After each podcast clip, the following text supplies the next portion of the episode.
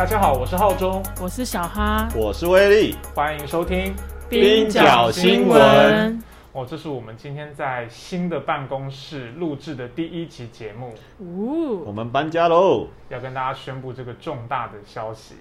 没错，以前我们就跟苦劳网合租，对，受尽苦劳网的委屈跟凌辱，现在 变成苦劳网跟我们合租，他要看我们脸色，寄我们篱下。对，有什么不一样？我一直都三个人吗？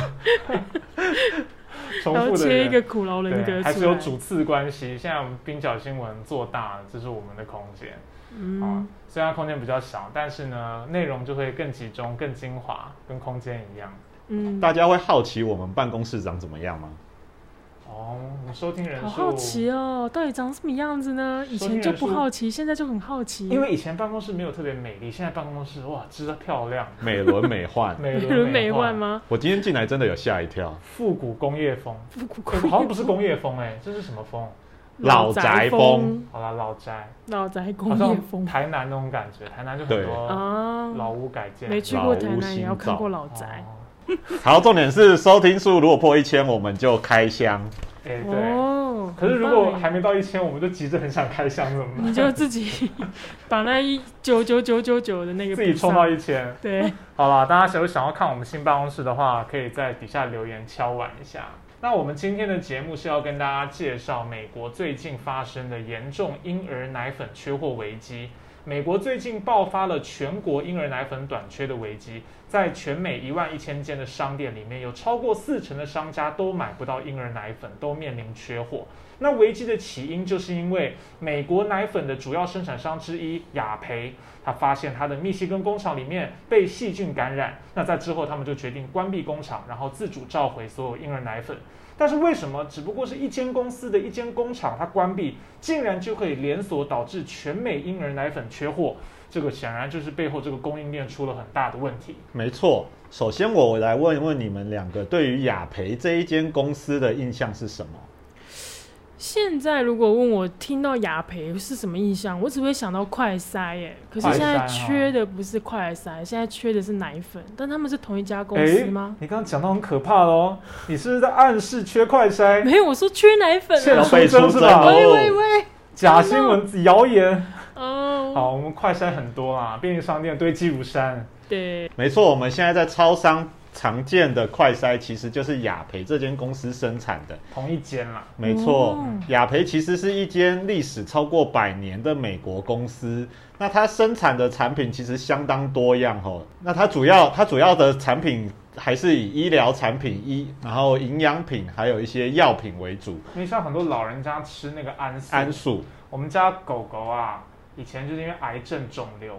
所以其实就像化疗的人，他也会吃安素，那个狗也可以吃安素哦。安素狗也可以吃吗？可以，就像罐头那种。对对对，它是一个像奶昔啦，然后就有大量营养品，所以兽医师也会推荐。就是如果他已经不能自主饮食吃东西的话，就吃安素这样。没错，那我们现在在超商看到的快筛，其实就是雅培，它现在目前可以说是。非常赚钱的一个产品哈，那雅培在新冠肺炎期间，它其实净利也暴升，从原本的三十六亿美元增加到七十一亿美元。哇！那雅培旗下的婴儿奶粉产品，在台湾比较多人知道的，其实应该就是新美丽。好好好。那除了新美丽以外，那雅培其实还有以不同名字又生产的，呃，又在美国生产的大概两三种婴儿奶品，其他婴儿奶粉，对对对，都是他们家的，没错。不过台湾快筛卖比较贵，这样我们也为它这个获利从三十六亿暴增到七十一亿，我们应该也贡献不少没错。好，那讲回今天讨论的美国婴儿奶粉短缺，在今年二月的时候，雅培召回了旗下的婴儿奶粉，原因就是因为美国的食管局调查发现有四起婴儿因感染克罗诺杆菌的住院案件，都与食用雅培奶粉有关。那美国食管局追溯源头，就发现说这些婴儿奶粉都是雅培位于密西根工厂所生产的。嗯，那介绍一下克罗诺杆菌。克罗诺杆菌它是一种食酶性细菌，意思就是说它会经由食用被污染的食物，或者是说饮用被污染的水源传染。那感染之后就会出现腹泻、发烧等症状，而且对于婴儿的影响更严重。婴儿如果感染克罗诺杆菌，就会出现败血症与脑膜炎，严重的话甚至有死亡的可能。那目前已经知道有两名食用雅培奶粉的婴儿死亡，所以雅培现在也关闭了位于密西根的工厂，而且召回旗下三种品牌的婴儿奶粉。哎，其实这个调查不容易耶，因为一般如果我的婴儿腹泻或者他身体出状况，我不会先去怀疑奶粉啊。我一定会觉得他可能吃了别的东西，别的可能脏的水啊或什么的，一般不会想到是奶粉出问题，但最后才会想到奶粉。但可能因为有四个婴儿同时的话，或是前后在同个时期，那可能就会引起医院的注意。没错。那至于为什么会发现说，呃，是这个源头是雅培的这个婴儿奶粉呢？这个我们等一下应该会提到。那我先来讲一下，为什么一间工厂的关闭就会导致全美婴儿奶粉缺货呢？那第一个原因就是因为雅培它其实是全美目前最大的婴儿奶粉供应商，它的市占率已经超过四成，而雅培位于密西根的这间工厂又是全美最大的婴儿奶粉工厂。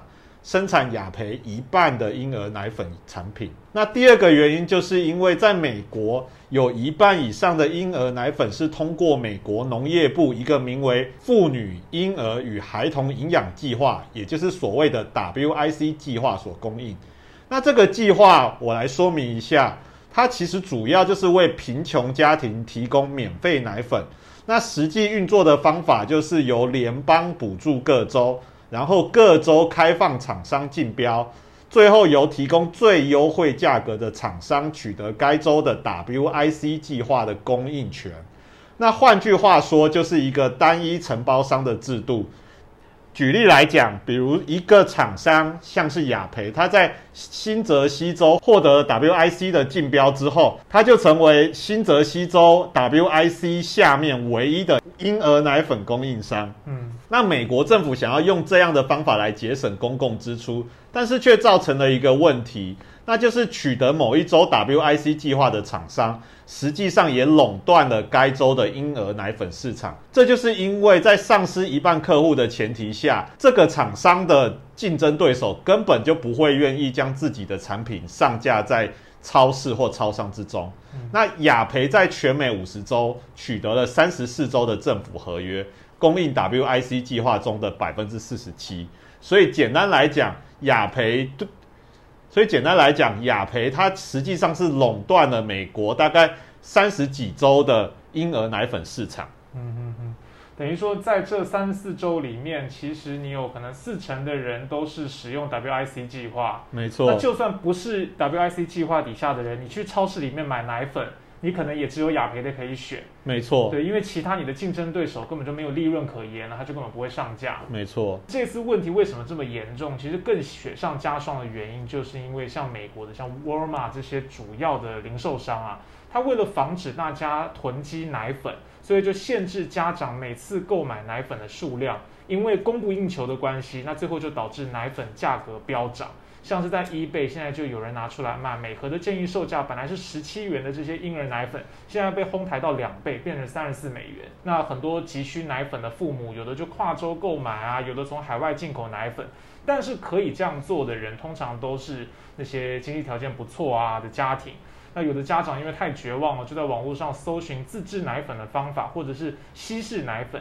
但是这些做法也都被专家警告说，可能会对婴儿产生嗯不利于他们健康的这些不好影响。嗯，这次在发生这个奶粉的短缺危机以后，美国也出现一种声音，就是开始鼓励母亲用母乳来喂养婴儿。像是过去世界卫生组织啊，跟美国儿科学会，其实都建议新生儿出生后的六个月内应该要喂养母乳。那理由就是说，母乳的营养价值比奶粉更高，有助于增强婴儿免疫系统，然后降低新生儿死亡率等等。在 Twitter 上面也是很多人，像是那个歌手贝蒂米勒，他也呼吁说要用免费母乳来取代奶粉。那简单讲就是说，现在买不到母买不到奶粉没关系啊，你就喂母乳就好啦。有一点站着说话不腰疼的感觉啦。那这种呼吁喂养母乳作为这个奶粉短缺的危机解决方案的这种说法，很快就引来批评了。因为很简单嘛，不是每个母亲都能够喂养母乳，或者有条件喂养母乳。例如，有的人他可能有健康状况，他本来就不适合喂养母乳，或他没有那么多母乳，他没有足够的母乳可以喂，或者是说他可能呃小孩是过敏，嗯，小孩过敏不适合母乳，他需要特别的处方用的乳品。没错，他也只能喝就是过敏儿专用的配方奶粉。对，那或者是说，其实更普遍来讲，对于劳工阶级或者低收入家庭来说，其实喂养母乳是非常困难的，因为喂养母母乳很很花时间。哦，对，我以为就是因为他不用再特别去花钱呢。可是你想想看，你你如果是一个双薪家庭，除非我今天女女生可以完全不用工作，我就待在家里全职照顾小孩。我才有可能在那边带着小孩，让他吃饭时间的时候，我可以喂养他嘛。如果我是要上班的话，是很困难的。那蓝领阶级通常就是不可能，因为比如说，如果你是白领，坐办公室，或你在 Google、你在 Facebook 上班，这些 fancy 的公司，它可能是鼓励女性。哦，可以可以带着婴儿上班的啊，公司还有托婴中心啊，比较潮的公司啦。对啊，如果你不是在这些这些科技公司，你如果是在你看蓝领，你在工地，你在农场工作，在船产，或者你在麦当劳，或者你在星巴克，呃，你在这些地方工作，其实都很难很难想象说，哎，女员工她有有时间。还有有这个精力去喂养母乳，对，服务业都很难啦，所以其实就是劳工阶级基本上都很难这样子全职的喂养母乳，而且他们可能在产后立刻就要返回工作岗位，也不可能有太长的产产假来让你请。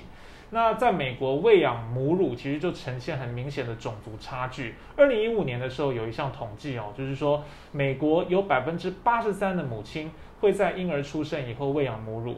但是如果我们把种族的因素纳入考量的话，就会发现有百分之八十五的白人母亲表示自己曾经喂养母乳，但是黑人母亲就只有百分之六十九。对，所以我觉得那种道德劝说或者有点像情情绪勒索啦，就现在会说妈妈就是要自己喂母乳啊，你买不到奶粉就喂母乳嘛，好像喂母乳才是对婴儿有这种爱的展现。他为背后没有看到，其实大家的那个条件不一样。难道白人比黑人更爱自己的小孩吗？绝对不是这样嘛，是因为大家的那个经济处境跟条件差太多了。对，浩中讲的没有错，就是而且事实上呢，喂养母乳它并不是真的免费。就像我刚刚前面有一些疑问说，哎，如果我不买花钱买奶粉，那我自己有母乳的话，那不就是不用钱吗？但实际上不是这样子，因为包含说像奶瓶啊、母乳储存袋，或是你要因为你要随时去喂小孩嘛，因为小孩可能不定时可能就会饿，那你就要马上脱衣服，那你它就会有特定的。特制的哺乳内衣，快拆式。对，就如果说母亲她胀奶的话，她也会先需要把母乳先挤出来，那她就需要挤乳器。那这种东西可能这些装备、这些设备都是一笔开销，然后也不是说所有母亲她都有办法，就是产足足量的母乳，或者说她。也不是天生就会喂母乳，对啊，怎么怎么怎么排啊，怎么对对对？这些护士啊，或者是都可能要需要授课。那在美国呢，就真的有这种哺乳课程，或者是他的咨询课程，然后这些其实都要花。很贵的费用，所以说在美国，如果你要喂养母乳的第一年花费，你的预计就可能高达九百五十美元。然后花在时间成本上面呢，喂母乳每年必须花费一千八百小时，时数呢其实已经相当于一个全职的工作了。没错，这个换算成每天的工时的话，大概就是五个小时哦，而且是全年无休。每天花五小时在哺育母乳，对，而且可很开可能是拆散的，就非常的心妈妈就会心力就会蛮憔悴。买买买奶粉当然是成本其实是低很多，对，而且重点是这一千八百个小时都是无偿劳动，因为在美国，其实母亲如果怀孕然后育婴的话，美国政府其实没有规定企业一定要给呃母亲有薪的育婴假。嗯哦。所以可能育婴的时候你根本就没有收入，没错。这么说来的话，如果你要喂养母乳，就必须你的家庭经济条件都必须相当支持你去做这件事情。你不用烦恼说你随时要去工作赚钱。对于劳工阶级来讲就很难啦。所以前面的那些有些口号，面对现在的这种奶粉危机啊，在说啊，你可以喂母乳啊，你可以这个奶母乳就是免钱的啊。好像随时就摆在那，你随时要吃婴儿就可以吃。嗯其实真的有一种何不食肉糜的感觉啦。听起来就有点像是另外一种压力。对，对，就是除了经济上的压力，还给你一种我觉得确实是道德上的压力，让你觉得说你好像不喂母乳，你就失去了一个作为母亲的本分的那种感觉。嗯，嗯，但实际上可能在美国，你是一个劳工阶级的母亲，呃，摆在你眼前的选择就很现实。你可以选择喂母乳，但是你可能就没有办法工作，嗯或者是你就是选择配方奶粉，然后外出工作。对啊，嗯很多人其实没有选择嘛。对，这就是一个关于生存的一个决定。那目前为了因应全国的这个奶粉缺货危机，拜登已经援引了国防生产法，授权用军机从澳洲啊、英国、德国这些地方来输入婴儿奶粉到美国去。例如，他们就从德国运送了三十五吨的奶粉，但是目前还是看起来是缓不济急的。这次奶粉短缺的危机，预计之后还要会延烧一两个月，也就是要直到等到雅培恢复生产以后，状况才会趋缓。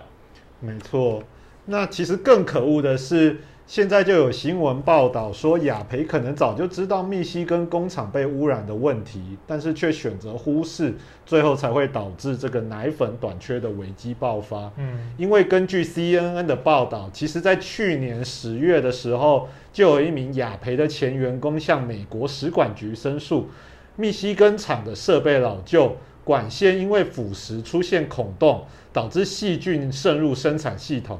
而且后续清洁程序也没有办法完全清除这些细菌。这名内部吹哨人表示，雅培高层其实都知道这些问题，却不愿更新生产设备。管理阶层选择伪造记录，欺骗食管局的稽核人员，继续隐瞒该厂环境卫生的危机。太恶劣了吧？没，错，而且最后这个吹哨人他也被公司开除。其实婴儿的食品真的是比一般我们成人的食品要用更高的标准来检验啦，嗯，因为婴儿的容错率比较低啊，一般细菌我们人吃个拉肚子就没事，婴儿吃了就是他的他免疫系统。发展。对啊，他的免疫系统、他的抵抗能力就是特别差，所以嗯本来婴儿的食品标准跟成人的食品标准是不一样的没错，儿奶粉也是要用比较高的卫生标准去检验嘛。嗯，对，所以刚才结果你在这个产业里面，结果反而你还不顾这个食安的问题。所以这也是为什么这次有那么多美国家长感觉到非常愤怒的原因。嗯，嗯那让这些家长更生气的是，另外一则《卫报》的新闻就揭露了，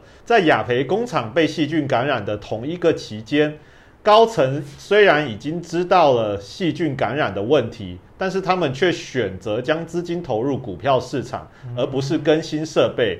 根据《卫报》的这则报道，他就指出了雅培在二零一九至二零二一年，他们斥资五十亿资金去做什么呢？他们回购公司的股票，那这个举动也让股东的股息增加了百分之二十五。那这项举动也引发了除了家长以外，还有美国的 NGO 的批评。